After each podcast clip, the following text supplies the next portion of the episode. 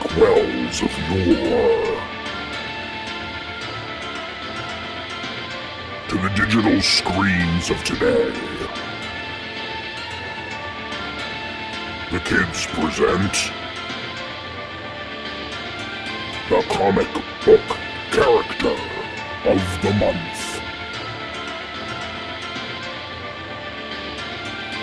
Hmm. Giant size special Captain Marvel, the supersonic sensation, reborn from the pages of The Avengers.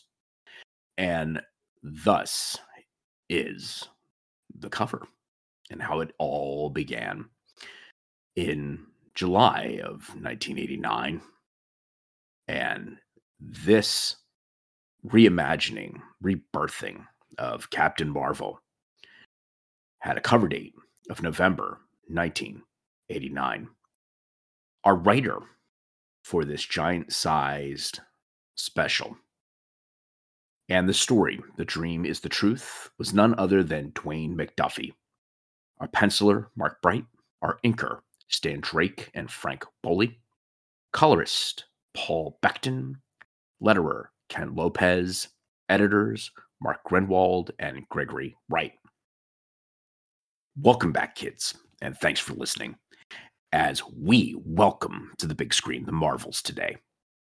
This is Angus, and I wanted to specifically highlight this giant size special Captain Marvel, issue number one from volume two here of Captain Marvel's series, and making the marquee for this entire series center around none other than Monica Rambeau. There are several very important circumstances surrounding the introduction or reintroduction of the Monica Rambeau character and the establishment of her own series. In our first episode, when we were looking at Captain Marvel, Monica Rambeau, and that trade paperback, which we've been reading, we had her introduction happening there in the early 80s. This would be adding a woman of color and a, another superhero to the Marvel stable of superheroes. A rarity for the time shouldn't have been, but it was. Oh, but this character, Monica Rambeau, would capture an audience and would go on to inspire them, those young readers. And what I find very compelling here about who Marvel would entrust to make this series, this volume two, a success was none other than comic book legend and trailblazer, Dwayne McDuffie. For those who are familiar with McDuffie's works and who he is, please bear with me right now because I would like to do a rehash because of how important a figure Dwayne was in the industry. He went on the staff at Marvel as an as editor Bub Bob Budiansky's assistant on special projects. It's how he got his start. He scripted stories for Marvel. His first major work was Damage Control, which was a miniseries about the company that shows up between issues and tidies up the mess left by the last uh, latest round of Eh, superhero and supervillain battles. A lot of it dealing with the Avengers, and of course, we got our fill of Damage Control there, and we saw them. If you'll remember, Spider-Man: Homecoming. So, after becoming an editor at Marvel, McDuffie submitted a spoof proposal for a comic entitled Teenage Negro Ninja Thrashers in response to Marvel's treatment of its black characters. So that got their attention. He became a freelancer in 1990, but before he did that, he was entrusted to oversee the relaunch of Captain Marvel and specifically bring Monica Rambeau into cultural relevance. So he did that. And he did that tremendously well here in this re envisioning of her origin story. But he, he doesn't delve into the origin story because it pretty much stands on its own in the 1980s. But what he does is he builds on it and shapes it and makes her far more relevant for the times. And I think that foundation he laid down here saw its way clear to the Monica Rambeau that we have today in the Marvel Cinematic Universe. And I am really looking forward to seeing the Marvels and seeing how the very facets of Monica Rambeau's personality and perhaps Dwayne McDuffie's stamp on the character has found its way all these years to the Monica Rambeau portrayal on the big screen. So, what Dwayne would go on and do is express a multicultural sensibility that he felt was missing from comic books at the time. He, along with three other partners, founded Milestone Media. And it was the industry's most successful, minority owned, and operated comic company. Milestone would go on to include African American superheroes such as Static, Icon, and Hardware. There'd be an Asian American Yam Xombi, and the multi ethnic superhero group Blood Syndicate, which include Black, Asian, and Latino men and women, and debuted their titles in 1993 through a distribution deal with DC Comics. So, if you ever wanted to know about Dwayne McDuffie and the professional path he was laying down here, this issue, giant size special, Captain Marvel number one, Supersonic Sensation Reborn, that is right here and we open up with our hero, Captain Marvel, battling a serpent. And she is true to form, being successful with her powers, but at the same time having some difficulty controlling them. And this would be a reoccurring theme within the Monica Rambeau character because of the very powerful abilities she had as a superhero. Uh, part of her struggles would be not only navigating a society that was discriminatory, but also at the same time, on top of that, being a superhero, although very powerful, would constantly be challenged with the task of controlling her powers. She never knew when she it would be overkill. In other words, she had problems proportioning out her response at times. And those make for some really compelling panels here. There is a really tender uh, scene here of her now not being a harbor patrol officer, but actually being captain of a freighter, a ship.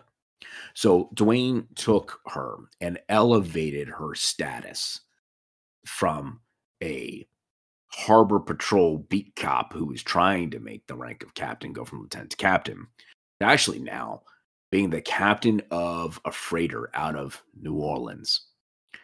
So I think that's very, very important because if anyone is familiar with the sea and the the rule of the sea and order of the sea, eh, the the captain of a vessel as they're sailing out there is pretty much God. They're in charge. They are the first, last, and everything as it relates to the buck stopping there. Ultimate accountability, ultimate responsibility, uh, but also that ultimate power, and hopefully a benevolent power at that. And, and Monica certainly is that in this. So we open up with her on the ship as the captain, and unfortunately, her ship ends up being infiltrated by a villainous group. She changes into her Captain Marvel uh, attire, transitions. So that that's a little tricky within the book because here she is the captain, very high visibility, but then at the same time, uh, the captain is missing for a period of time here as she is Captain Marvel. So we're introduced to the, the villain Powder Keg, and Powder Keg has come in here and is absolutely wreaking havoc as you have Captain Marvel rescuing all of the passengers off of the ship and having them flee which is which is good. Uh, so this is kind of a, a mixed use vessel. That appears to be uh, not only folks sailing with her uh, passage from one to another but also uh, ship's crew and some cargo in it too. Because that makes for a far more interesting story. Captain Marvel is ultimately able to save the day. And as it turns out, that Powder Keg was actually working for a South American uh, magnet um, in Rio, actually, de Janeiro, Ms. Ramos. And Ms. Ramos is calling the shots here. We also have the the reestablishment or reminding of the readers of the very close relationship that Monica Rambeau has with Reed Richards, Mr. Fantastic. I think this is a really cool dynamic. I, I like the fact that here you have the the father of the first family of Marvel, who has taken a very keen interest in trying to help Monica Rambeau control her powers. And uh, there's not a better endorsement with regard to importance of character than to have Monica Rambeau working with the first family of Marvel, Fantastic Four. So those panels in this book are great, and the interaction and the dialogue between Reed and Monica is absolutely spectacular. I really love what Dwayne did here. And this is just such a smartly written book. And it's why we're reading this trade paperback this month in celebration of Monica Rambeau, Captain Marvel, because I think much of this character was embraced and came to life in the 80s and into the 90s and, of course, the modern era. I, I think there are many of us older comic book readers who know Marvel, the first Captain Marvel, know Ms. Marvel, Carol Danvers, are aware of Carol Danvers' transition from being Ms. Marvel into the Captain Marvel moniker. The amazing Kelly Sue DeConnick re envisioning of that character of Carol Danvers but I think often overlooked is this real saga of Monica Rambeau and the influential writers and creatives that brought her story to life. The remainder of this really exciting story takes us jet setting and across uh, the globe and I, I really love the expansiveness of this story and the reach, the multicultural aspects of it too. And it looks like that our our villains here are taken care of in a really uh, cool climactic scene at an airport. And I don't want to delve too deeply here into the story as I had with Monica's origin story. Uh, but I do want to point out that before going to see the Marvels, if you do have the time, or immediately after seeing it, go to that first introduction of a character and, and do not miss here this fantastic story that Dwayne Duffy did to reshape the Monica Rambeau character. The dream is the truth. Because the elevation that we have in Dwayne's work to bring the character to importance and prominence just should never be overshadowed.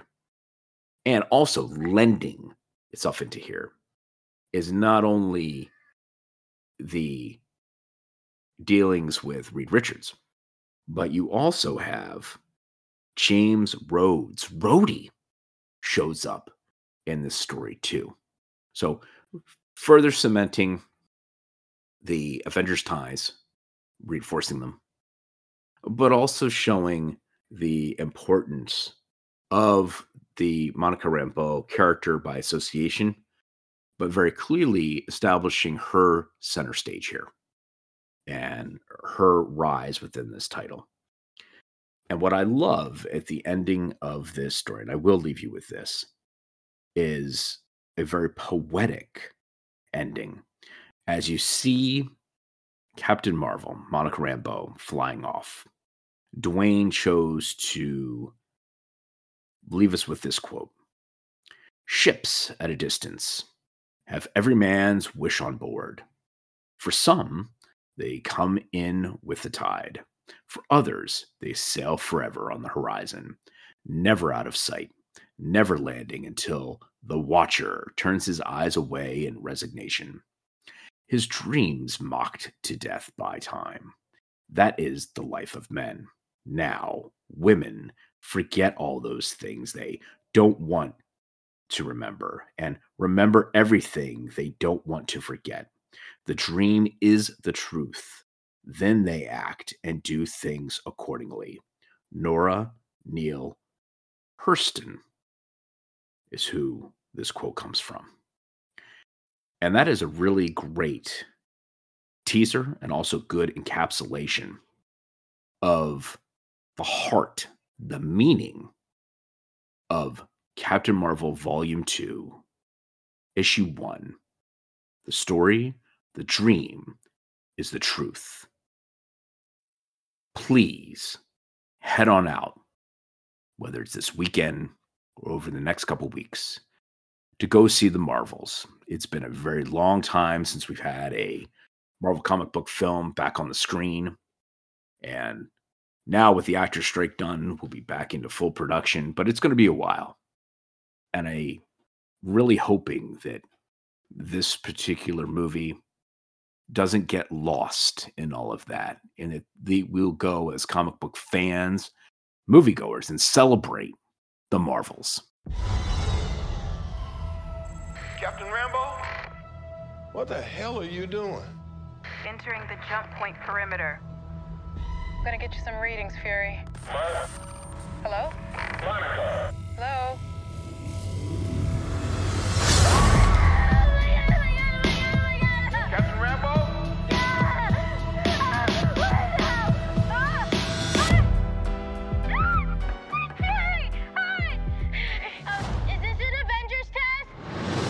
Where's Captain Rambeau?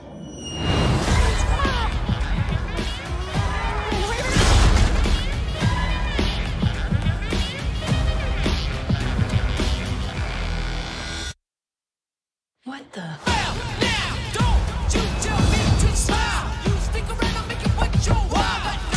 Hi. We're looking for Kamala Khan. Okay, so our powers are entangled. I can manipulate light energy. And you, I could totally show you. No! I'm not again! Hi, Where's our daughter? wherever you were.